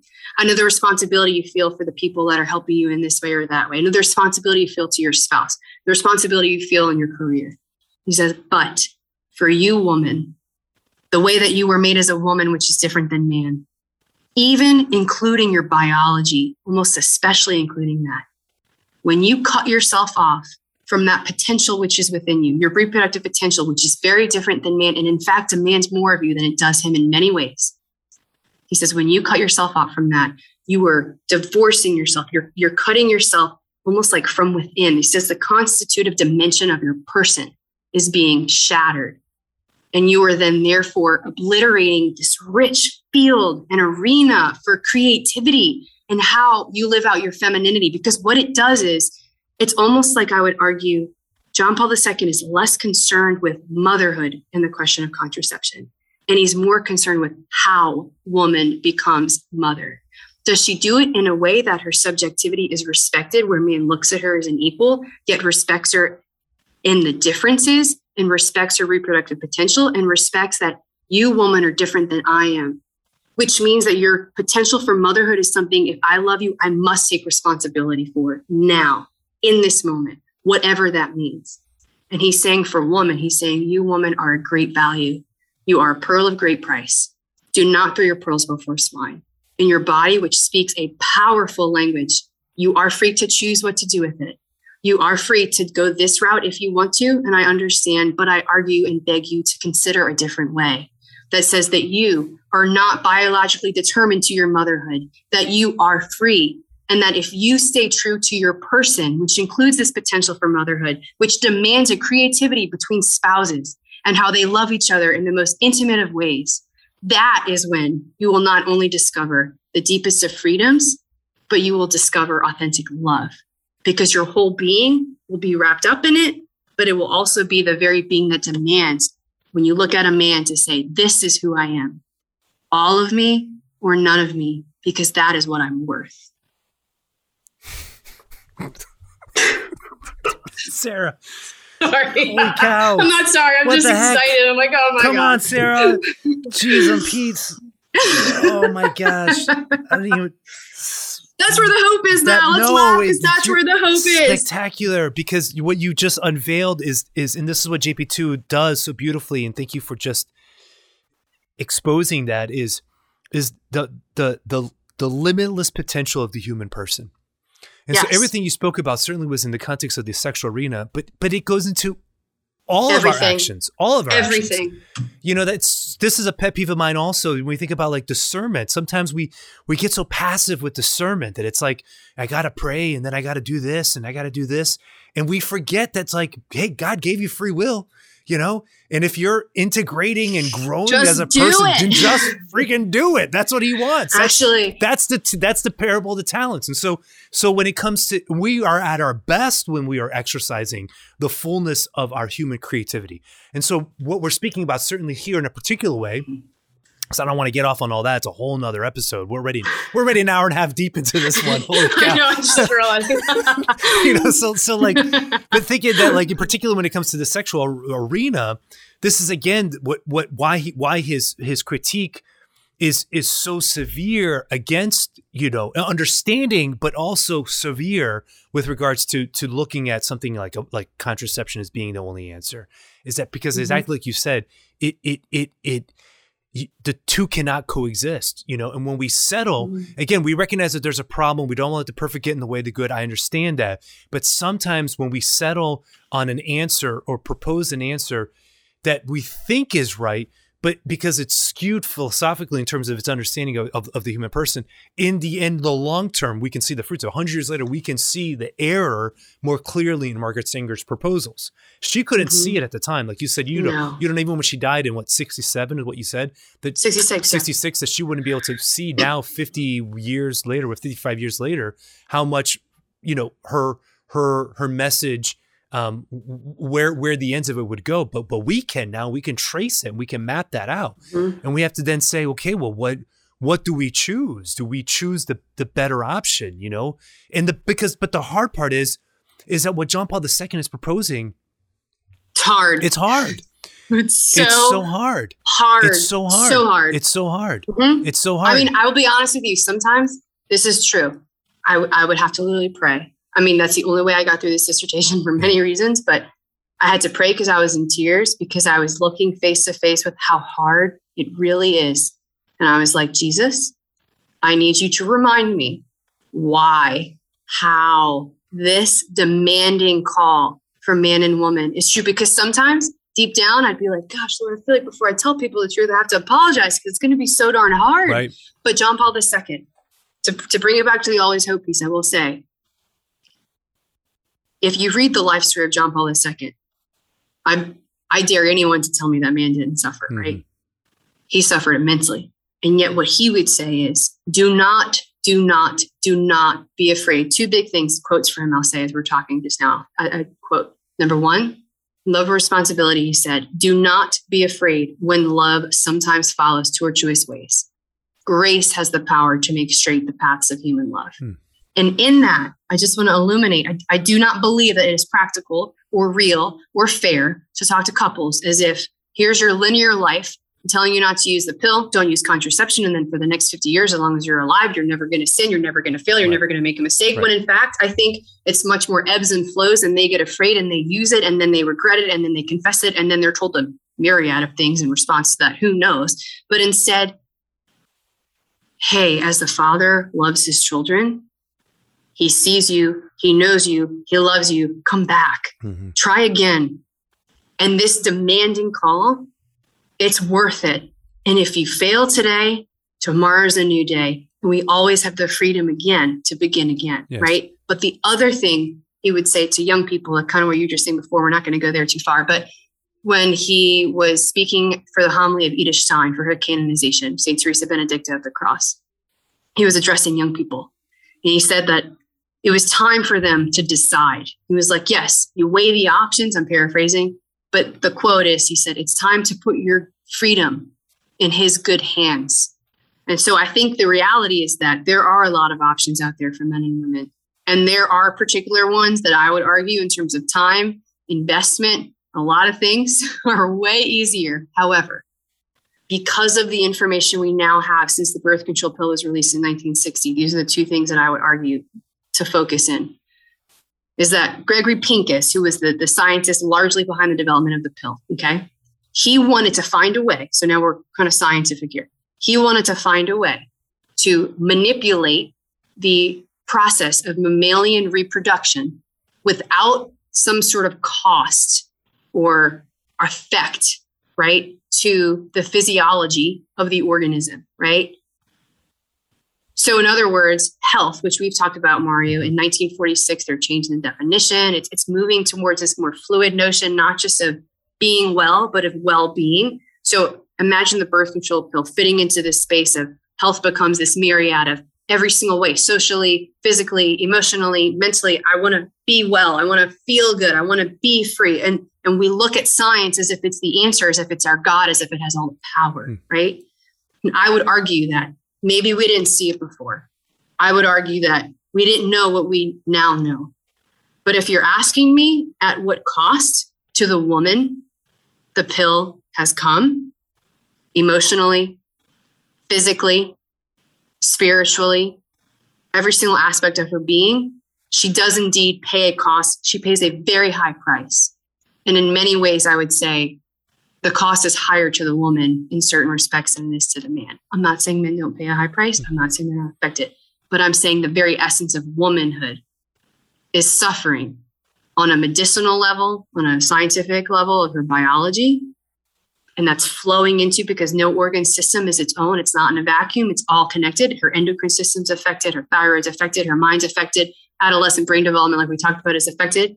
But then the relations between the sexes, again, going back to your desire shall be for your husband, he shall rule over you. Now, do I think that there are couples that are incredible, that are contracepting, that the men look at their wives and respect them and value them? Absolutely. In fact, I would argue some of them do more so than some couples that are not contracepting because there's such a legalism and a rigorism. And you yourselves, God bless you, men, but oh my gosh, do you see your wife? Mm-hmm. Do you see her? You can go to mass, you can go to adoration, you can do all the things, you can go to the conferences, you can quote the books. But all the time that you're spending in the chapel every day, do you go home and give your wife even a fraction of that time and listen to her? Because that is JP2's argument. This is why I would argue the challenge is worth it. This is why, and this is what I'm honestly probably most passionate about. And this is from women of all ages that have shared their hearts with me in the last two and a half years of writing this, including and especially for Catholic men. God bless you. Your call is incredible and it is good. But in the name of Jesus Christ, he does not call you to have a sort of authority over your husband, I mean, over your wife, excuse me. This authority that would somehow deny her the richness of her subjectivity and that personalist project I'm talking about, that creativity and how she uses her femininity and how she offers herself as a wife and how she offers herself as a mother and how she offers her gift to the world, which could come in so many ways. Maybe she's a stay at home mom. Maybe she's a doctor. Maybe she's a teacher. Maybe she's whatever. I get that there's all these traditional values, but the reality is like we do not live in a vacuum. It's not a linear, you say I do, and then 40 years later, it's this stagnant thing. For some people, that works, praise God. But in the reality of this culture, the sort of invitation for men the authority that men are called to is an authority that looks at your wife and says, Hey, you have gifts that I don't have. And it is not a threat to my strength when you are strong. It is something that I too can support, just as you support me, because it's a mutual submission. And so, in coming to know you, woman, as you are, in coming to support you, woman, as you are, in coming to understand, and this is the key, that in a particular way, woman, you have an interior world that is your own, that I could never possess, that only the Lord knows, even deeper than you do, right? That if I can come to respect that inner world, I learn how to respect you and the wholeness that you are as a woman. And I realize this is what it means to be equal to you, is that you as a woman hold yourself as a human being in my presence. And it is a gift to encounter you. But if I do not give you a space, a space to reveal this inner world to me, if I did not give you a space to speak, what are you experiencing? Yes, in the sexual act, but I'm talking about everything. If I do not give you that space as a woman, then I myself as a man am subjugating you to my authority in a way that I do rule over you instead of ruling with you. Because we were entrusted in the garden with the kingdom together. And that is how the kingdom will be remade.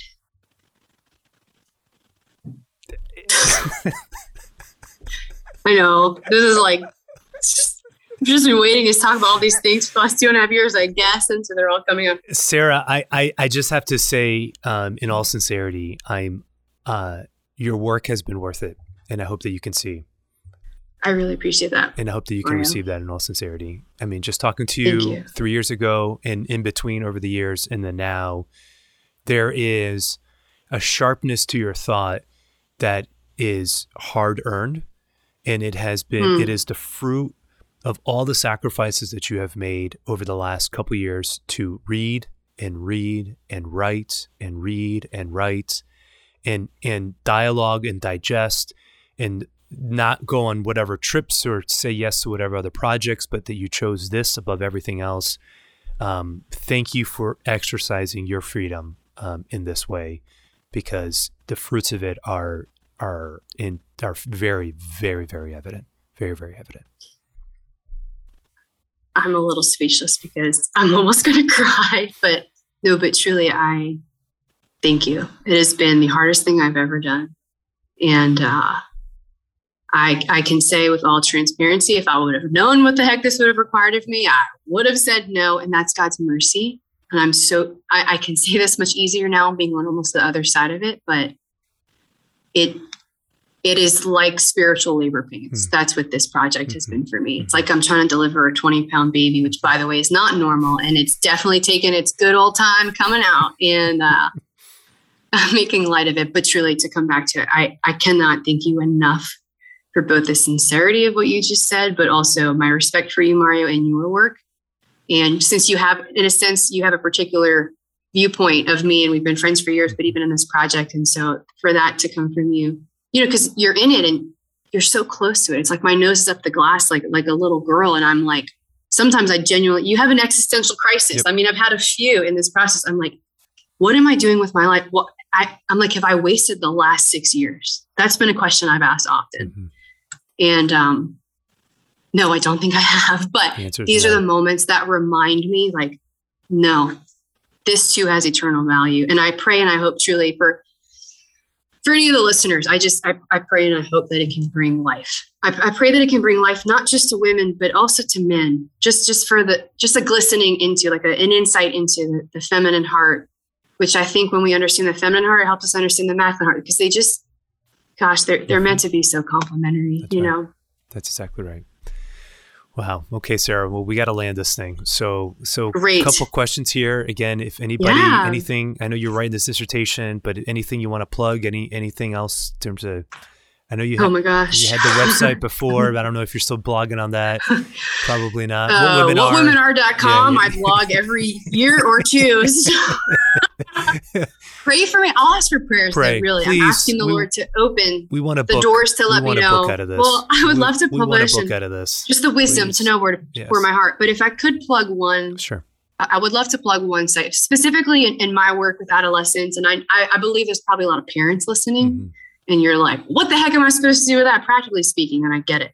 There is an organization called Natural Womanhood, mm-hmm. naturalwomanhood.com, and they put out articles constantly. Now, this organization is run by a Catholic man, Gerard Migeon. He's from France. He lives in San Antonio with his wife, who I believe is American. I'm not sure. She may be French. They got married, weren't living out the church's teachings. Then they decided to live at the church's teachings, and they saw, wow, this is a game changer for our relationship.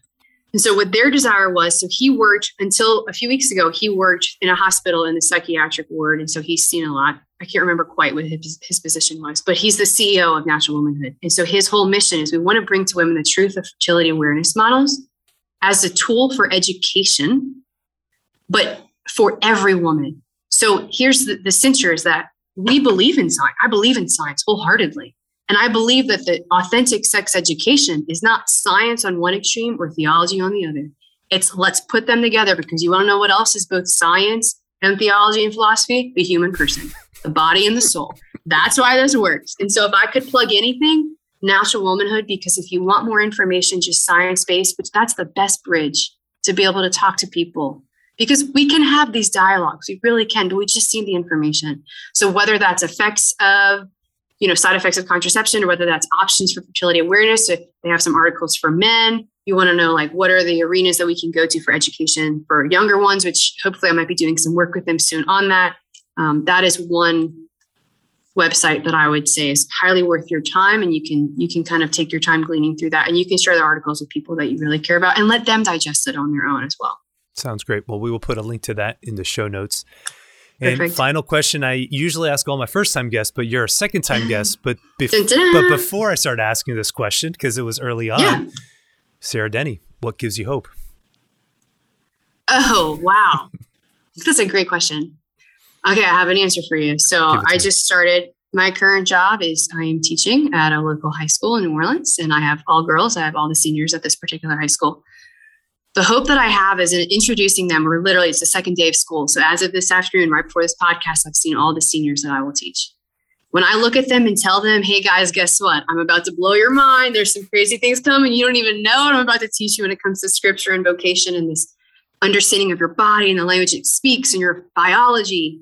The look in their eyes, their hunger mm. for this, their desire for this. And also, what I'm very convicted of is their deep capacity readiness and maturity and capacity to receive this information, y'all, it's just the beginning. There is always hope. And there are so many young men and women who they just want to know, they, they want to know deep enough that they are willing. It's going to be hard. And some of them want to, they all want to run. We all want to run, right? That's just being human. But there are so many of them. And if you offer them, right, that's what education is. Education reveals to the person that within themselves they have the tools, they have the strength, they have the possibility to respond to what love demands and not to run from the responsibilities or demands of love. So my hope is in seeing in the eyes of these young women that they know that love is hard and they're willing to stay. Amen. Wonderful. Mm-hmm. Well, beautiful. Yeah. Okay. Yeah. Sarah Denny, thank you so much for this epic podcast that we just did. Thank you so much for Thank you for having me. Thanks for getting me fired up and letting me just talk. it's so good. It's so good. Well, God bless you and your ministry there at Chapelle and uh, and getting this dissertation done and whatever good stuff that the Lord will will bring on the other side of it. So Thank you, Mario, so much. And God bless all of you listeners as well.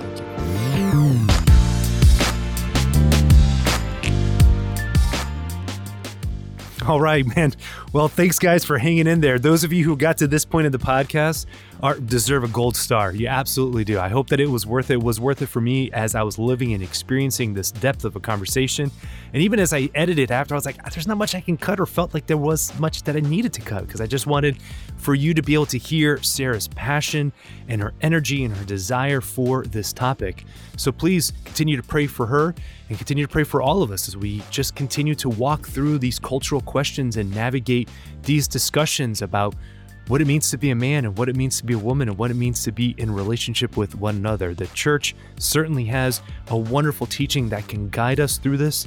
And at the end of the day, we have to be people who praying to discern within our own hearts about how God is asking us to live out our human sexuality. So God bless everybody. Be good. Take care.